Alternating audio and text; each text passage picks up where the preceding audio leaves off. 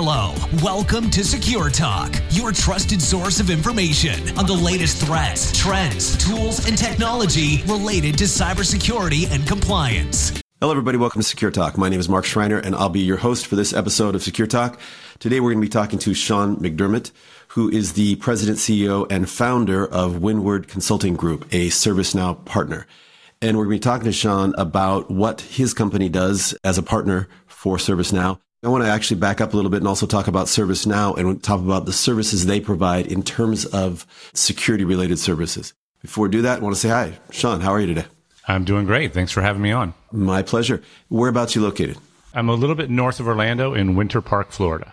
Winter Park, a place that I, never I, probably has winter. no, awesome. no, not at all. And I'm a recent transplant. I moved down here about two and a half years ago. I spent 50 plus years in Northern Virginia area. So okay, I was thinking Florida and the name Windward. Are you a sailor? I was a sailor growing up. That is the origin of the name. Mm-hmm. But I have not sailed in a very long time because I do not want to own a boat anymore. I feel your pain. I've owned a couple of boats, and they say the happiest day or the first, second happiest day of your, of your life is when you buy your boat, and the happiest day is when you sell it. exactly. I've heard that many times too. Yeah, but I grew up as a sailor, and and I grew up in Annapolis, and my dad had a business wow. in Annapolis, and and so Annapolis was my life for a very long time. But no, I haven't sailed in a while. I'm up here in the Seattle area, and we have we have a lot of islands. We have protected waters in the Puget Sound, and one day, one day I will get another, probably a, a, smaller boat. The whole moorage thing is where do you keep it and all that stuff is, is kind of the issue. But one day it's on my list. I'll, I'll get there, get back into the ownership thing. My mom is from Bremerton, so I have. Oh, yeah. whole ha- one half of my family is all from all in Bremerton. Okay, so you've spent uh, some time up here, right? I would assume. I've spent a lot of time there. I'm I'm yeah. actually a Seahawks fan, believe it or not. Oh, okay, great. Yeah, when the weather's nice up here, like it is today, it's just beautiful, and it's amazing having lived overseas, every time I would be overseas and then come back, even though I was prepared for it, I'd be like, oh my God, look how green it is. it's just, it's pretty cool. Well, that's how I feel about Florida. You come down here and especially in the summertime because it's just so green all the time. Mm-hmm. In Orlando, we get rain constantly. Like every day we get half an hour of rain, but a tremendous amount of water at one time. And it, everything's just green. It's lush and green. It's beautiful. That's nice. I want to talk to you about the services that Windward Consulting Group provides. But before that, could you just, in your words, explain what the ServiceNow offering is, what their ecosystem is, and whenever possible, tie that into security services? Yeah, so ServiceNow is a platform, and I, I say that word intentionally because I've spent the last 30 years in the IT operations space, and there's been a number of companies over the last 30 years that have claimed to be platforms, like HP was a platform and CA and BMC. And what they really were was just a number of products that were acquired over years and integrated together, written in different code bases, different databases and things like that. And looks all great on marketingware, slideware. But when you lift up the covers and you're doing an implementation, it can be harrowing. So ServiceNow is a SaaS based platform. And why that's important is because you have centralized user profiles, centralized data, workflows, structure, analytics, and reporting. Their flagship module is service management. That's what they started under. Uh, they expanded from there into IT operations. So they have a module called IT operations. They have another one called SecOps. Inside of SecOps, they have different functionality. But now they're also expanding into HR space for, and they, they really focus on employee experience, customer experience, they, they're now into financial management, portfolio planning. It's an interesting company because they have the ability to create all these different modules and expand different ways, all while keeping that same centralized connection of data and workflow and things like that. Because what IT really is, it's a cross business capability, right? And um, even if you look at what we focus on on operations and security operations, infrastructure operations, and service operations we're monitoring, managing, and ensuring reliability of applications across many different business units. And that means that we have to be able to access data related to one business unit versus another business unit. And ServiceNow just really is so seamless across all that. So, so what is the ideal like customer profile for ServiceNow? Is it small, medium sized businesses? Is it businesses of all sizes? Is it some, a startup, a new enterprise? What, what is the ideal profile? So It's interesting. That's a very interesting question because ServiceNow traditionally went out, is, is really embedded in most of the Fortune 500 companies. So, as any large publicly traded company, I think that they would really love to be in the space of doing multi-million dollar license deals per per year. So they do tend to skew more towards large enterprise price points and, and implementation costs and things like that probably skew them away from early startups and SMBs and things like that. But they, I think they're working on going kind of downstream on that and building in, building out more capabilities for deployment of their product. In, a, but as a SaaS product, as a SaaS platform, they really can deploy quickly. So it really kind of depends on the value of what you want to get out of something like ServiceNow. And you may start very small, start just with the service management module. And then as the startup grows and gets bigger, you can start adding in everything else. In terms of security products, features, services, tools, what does the ServiceNow platform have? They provide primary two areas. One is around, they provide a lot of areas, but I think the two that we need to mention the most is incident response, right? So as you're gathering data from different platforms for bringing in telemetry data, so it might be endpoint protection, firewall data, all this data coming in, the ability to do incident response, understand what exactly is going on, how do you correlate it, how do you look at the root cause of it? How do you generate an incident? How do you work that incident to completion to resolve whatever security issue might be going on? The second part of kind of the main area they should be looking at is vulnerability management. So vulnerability management is more on the lines of do you have certain security controls that are not completely covered, right? Do you have pieces of equipment out there that haven't been patched to the right level? We can pull in all kinds of da- third party data to say, hey, these are the operating systems that may be vulnerable and you need to be patched. So the ability to kind of look into your infrastructure and say, okay, how many laptops do I have that are running this version of Microsoft Windows because there's a known vulnerability on that? And then how do we actually schedule and deploy fixes for that, right? So vulnerability management is a little bit more kind of your proactive, bigger picture looking about where where do we have issues in our security environment and incident response is really about kind of the here and now. Like we got something going on now, we got to fix it, move on to the next one because they're, incidents are nonstop, right? They're just coming in constantly. And there's all kinds of research out there that shows your typical Fortune 500 company might have 60 to 70 different security products and vendors. How user friendly is the ServiceNow platform in terms of working alongside some of these other kind of outside security vendors? I think that's one of the biggest value propositions of ServiceNow is their integration capabilities to third party vendors. And certainly ServiceNow wants to, they want to do as much as they possibly can with their products and they are competitive to other companies on the market. I mean, they're kind of, they're the dominant player in the service management world right now. And but they're not the dominant player in IT operations management, and they're not the dominant player in security. So there is a little bit of overlap in certain areas, but uh, so they have they have a very good integration capability to bring to gra- gather data from these different data sources like like CrowdStrike and other companies like Tanium to bring that data in to correlate it against their own data. So, for example, if if you're looking at a CrowdStrike and you're doing, say, endpoint protection with CrowdStrike, there's a CrowdStrike's got a tremendous amount of capabilities that I don't think ServiceNow could ever replicate. Maybe they could or over time. But that's not really the play, right? The play is what is going on that CrowdStrike is seeing?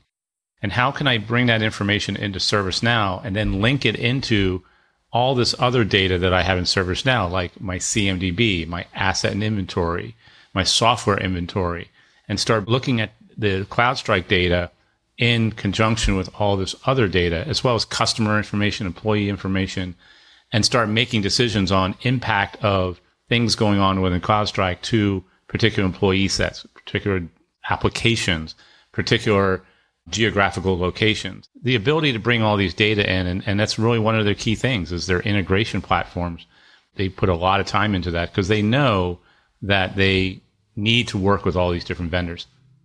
The analogy I use all the time is in the IT world, as you said, you, you, you said something very key here. A lot of these Fortune 500 companies have 60, 70 tools. It's actually probably more like 300 to 400 to 500 tools. It's a tremendous number of tools that they have. And you have to think of it like a solar system. And in the center of the solar system is a star, and everyone else kind of orbits around him.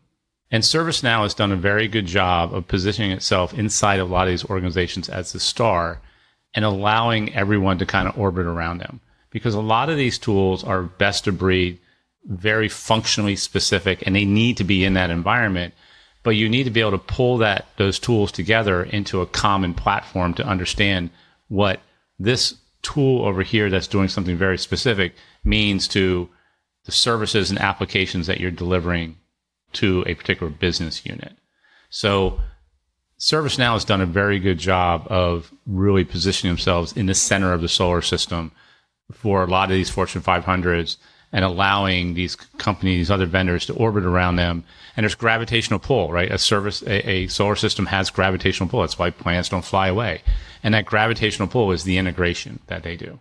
So it's a very big part of the platform. And then in terms of the partner ecosystem for ServiceNow, I'm assuming that there are partners who specialize in certain areas. Can you give a, a, a breakdown of the different types of partners that you see? Yeah. Well, you can kind of look at it in the way they describe it global elites, elites, platinum, gold, silver. I think those are levels. We're an elite partner. We're not a global elite partner because we focus only on North America or companies in North America that are doing work in other countries but are headquartered in the US. Global elites like the KPMGs and Accentures, they're, they're in every country. Right? So and there are a number of pure play ServiceNow vendors out there, or partners that really all they do is just if you got a ServiceNow project, we will do it for you. Some of them are larger than us. We are very specific in what we want to do. So at Windward, we've spent the last 26 years. So I founded the company in 1997, and we are very operationally focused. And what I tell people all the time, I try to make it very simple, is that when we're working with our customers that are doing digital transformation, digital transformation means something different to every single company, right? It could be our digital transformation strategy is focused on mobility or it's focused on cloud agility or, or application migration. That's whatever. They get to make that choice. When we look at it, we say, what do you need to do to be successful at digital transformation? And I've kind of boiled it down to two things. You have to innovate, right? You have to do something innovative or else you're just doing the same thing. You're just not changing. You're not transforming anything. And that innovation needs to be reliable. So if you spend a lot of time and money building out new capabilities that are innovative and they're not reliable, then you're undermining all the work you're doing from an innovation standpoint.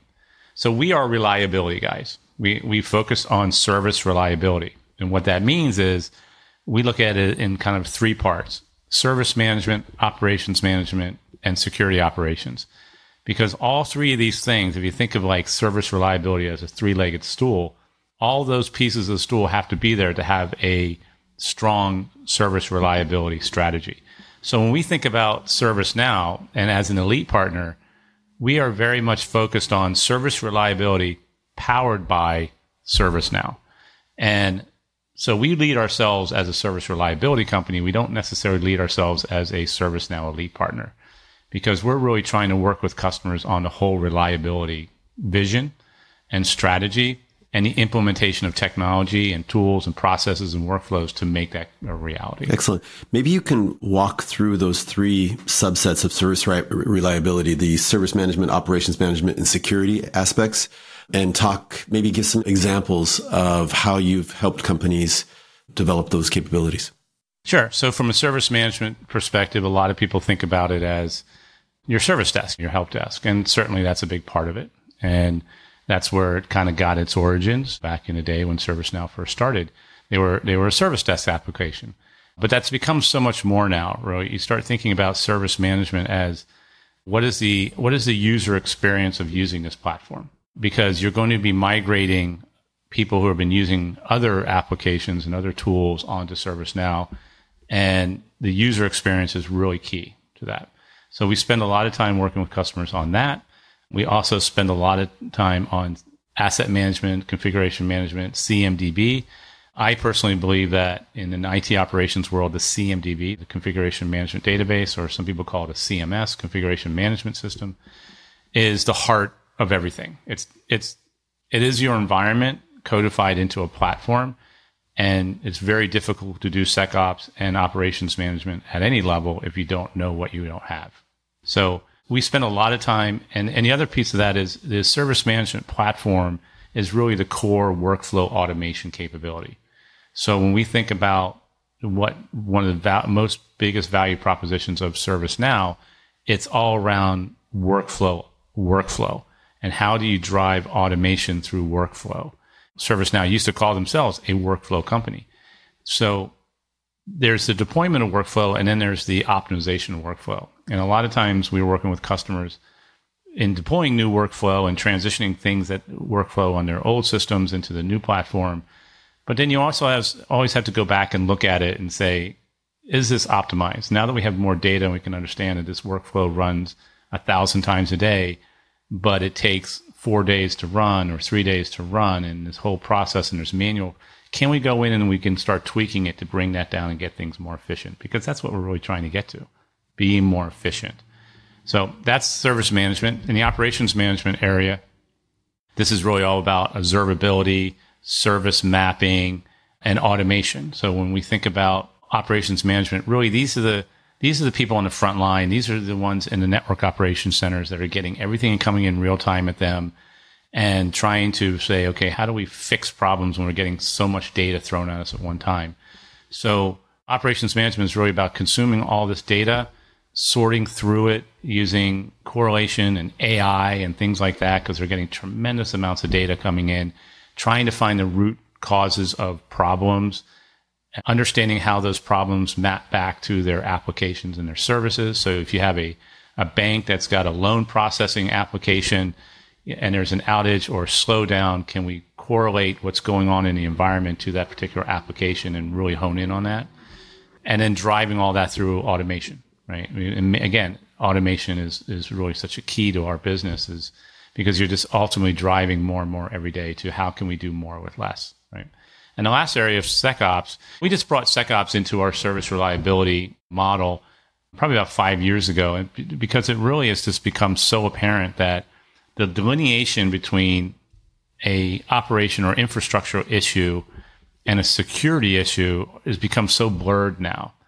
And the reality is, is that they're using the same systems to do two effectively similar jobs, right? Operations is looking at infrastructure and applications and services. Security is looking at security events and things like that. But their event is an event. There, a lot of security organizations use Splunk for their security tool a lot of operations company organizations use Splunk as their observability tool, right? So, and you need a CMDB in the operations world to understand, hey, if I've got this application like that loan processing application, how does that relate to all the different assets I have, cloud assets or physical assets to make up that application? Well, on the security side, you have the same thing. Like, how do I understand my vulnerabilities? I connect into the CMDB so I can understand how many of those laptops do we have in the, in the environment and how many are running this OS that's vulnerable and how long will it take us to to update and patch them. So it's all interconnected, and that's kind of the message that we get out to our customers is that you've got to look at all three of these areas as a kind of a unified, fully integrated, dependent upon each other model. Because if you are under investing in one, it could really damage your overall reliability strategy. Excellent. I'm curious, most of your new customer engagements, are these from outbound marketing activities or is it inbound leads come through your, the partner network or come through your, your website or how does that work? What, what I want and what we get are two different things. you know, as a CEO of a company, I mean, I would love to be getting more inbound. We don't get enough inbound mm-hmm. leads. So we get a lot of we get a lot of our, our new customers coming through referrals, whether referral through relationship with certain sales reps at ServiceNow, referrals from other customers. We, we do a lot of business with customers that move from one client that we work with to another and they bring us with them. We also do a fair number of sponsorships of shows and meet with customers who are exploring issues that they're having and challenges. And we're able to sit down face to face and say, let's talk about this issue and challenge you're having. And maybe we can help you. And if we can't, then maybe we can find somebody to help you. Right. And so our, our outbound, our inbound leads is really a, a function of marketing and brand awareness. And we're definitely investing more in that, but it's, de- it's definitely an area that can improve for us.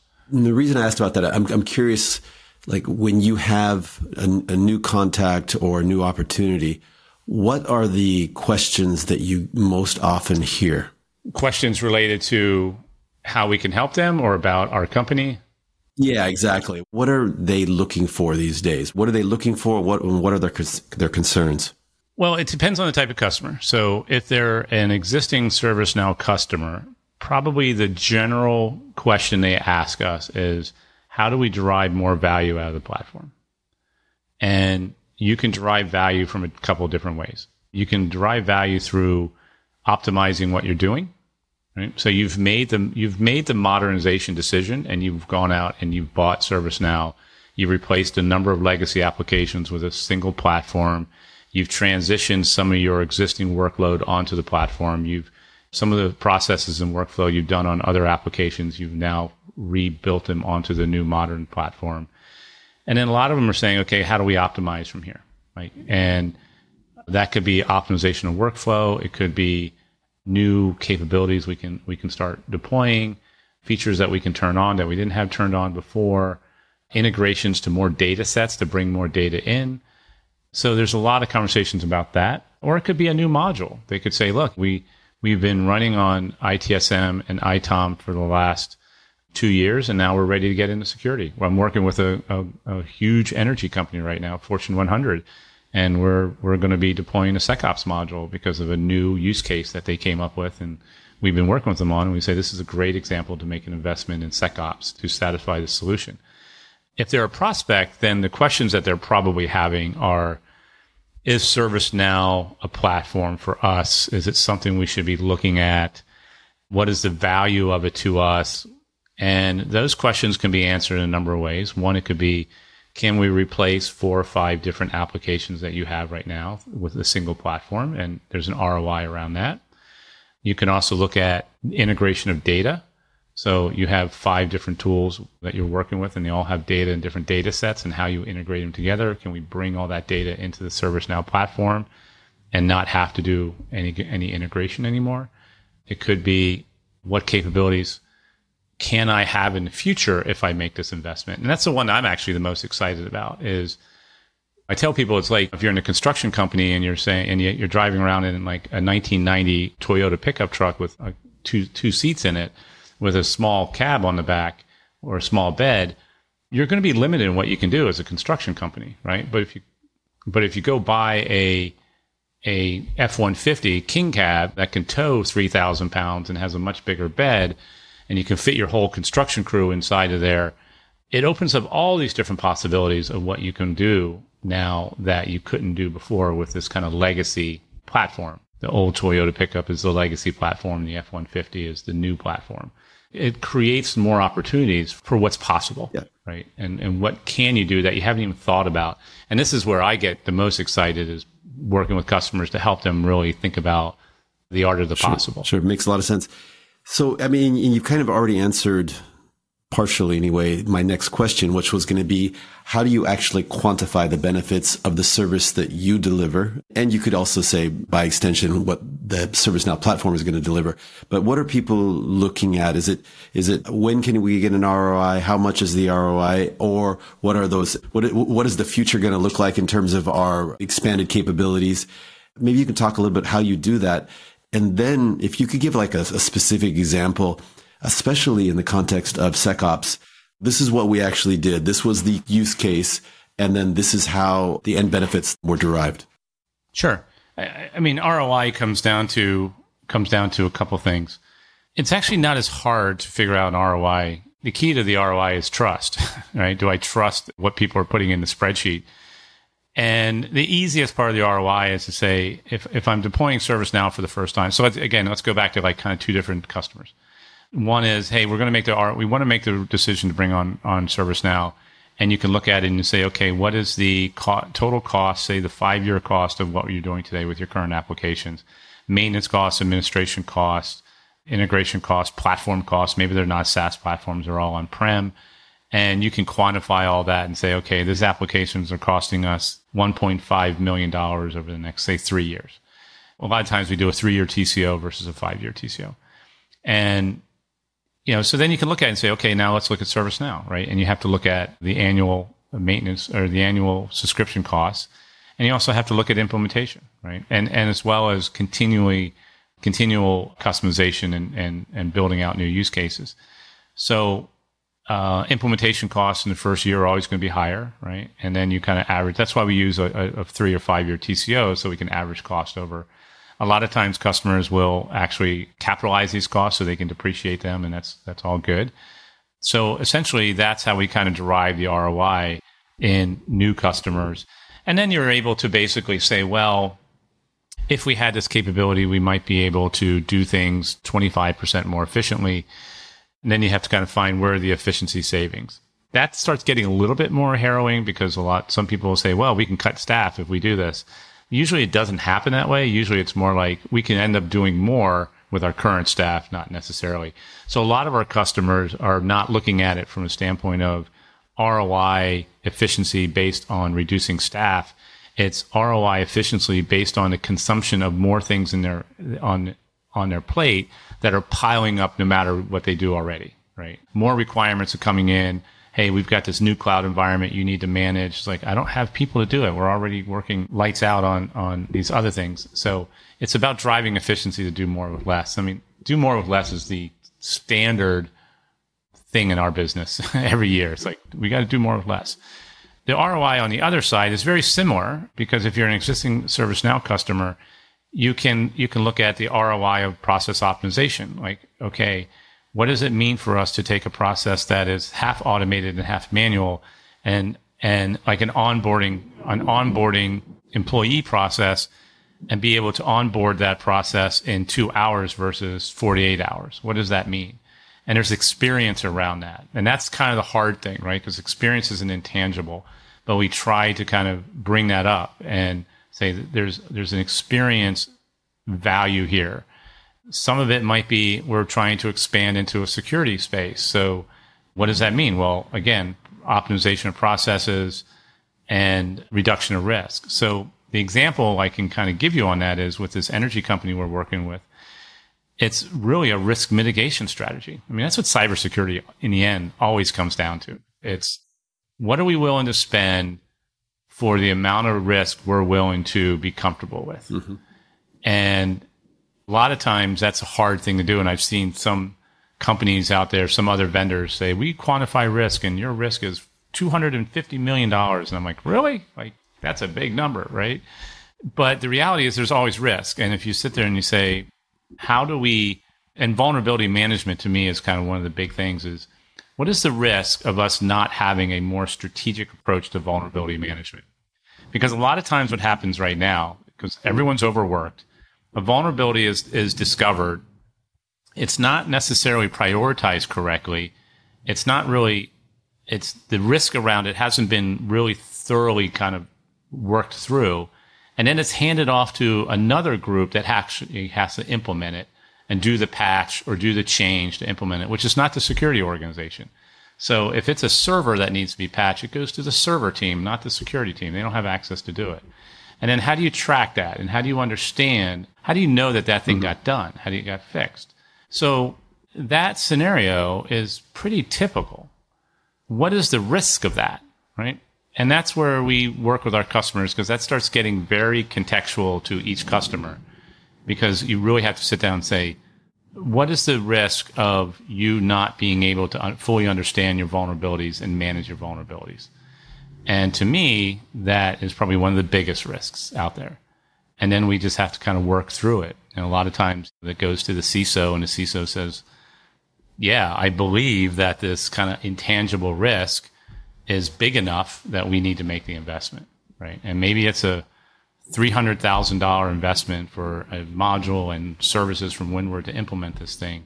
The risk is just, I can describe it and I can put it into a spreadsheet, but sometimes you just kind of have to feel yeah. it. And I don't really know how else to do it. No, again, it makes, it makes a lot of sense. And depends on the on, on, the customer. Some customers that I've experienced, they they they need in order to get the internal approvals, they need some so, sort of ROI tool or something that demonstrates the ROI, whether it's actual uh, a, a nominal dollar amount or time savings or increased efficiency or something. seems every organization looks at things slightly differently. Yeah, I mean the thing about cybersecurity, right, is that it's all intangible, yeah. right? The, the term risk is just intangible. Like, what's the risk of something if it never happens? Yeah. What's the risk of somebody breaking into your home if you leave the door open? If you're if you're hundred percent sure that nobody will just walk up to your door and walk right. in, the risk is zero.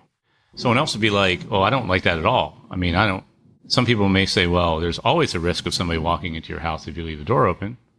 One person may say, "No, I don't feel that is a risk at all where I live," or another person might say, "Oh, yeah, that's a 1% risk. And that 1% risk, what's the, what is the value of that 1% risk? Well, you don't know exactly what's going to happen when they come in your house, right? right? Are they going to trash your house? Are they going to steal your TV? I mean, it could be a thousand dollars of damage or it could be a half a million dollars of damage, right? You just don't know. So risk, quantifying risk is so intangible.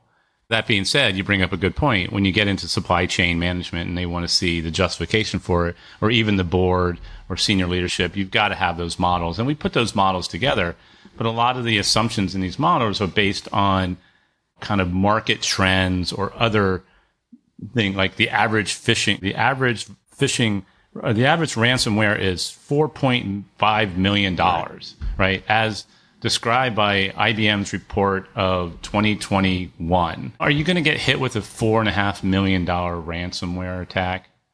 I don't know.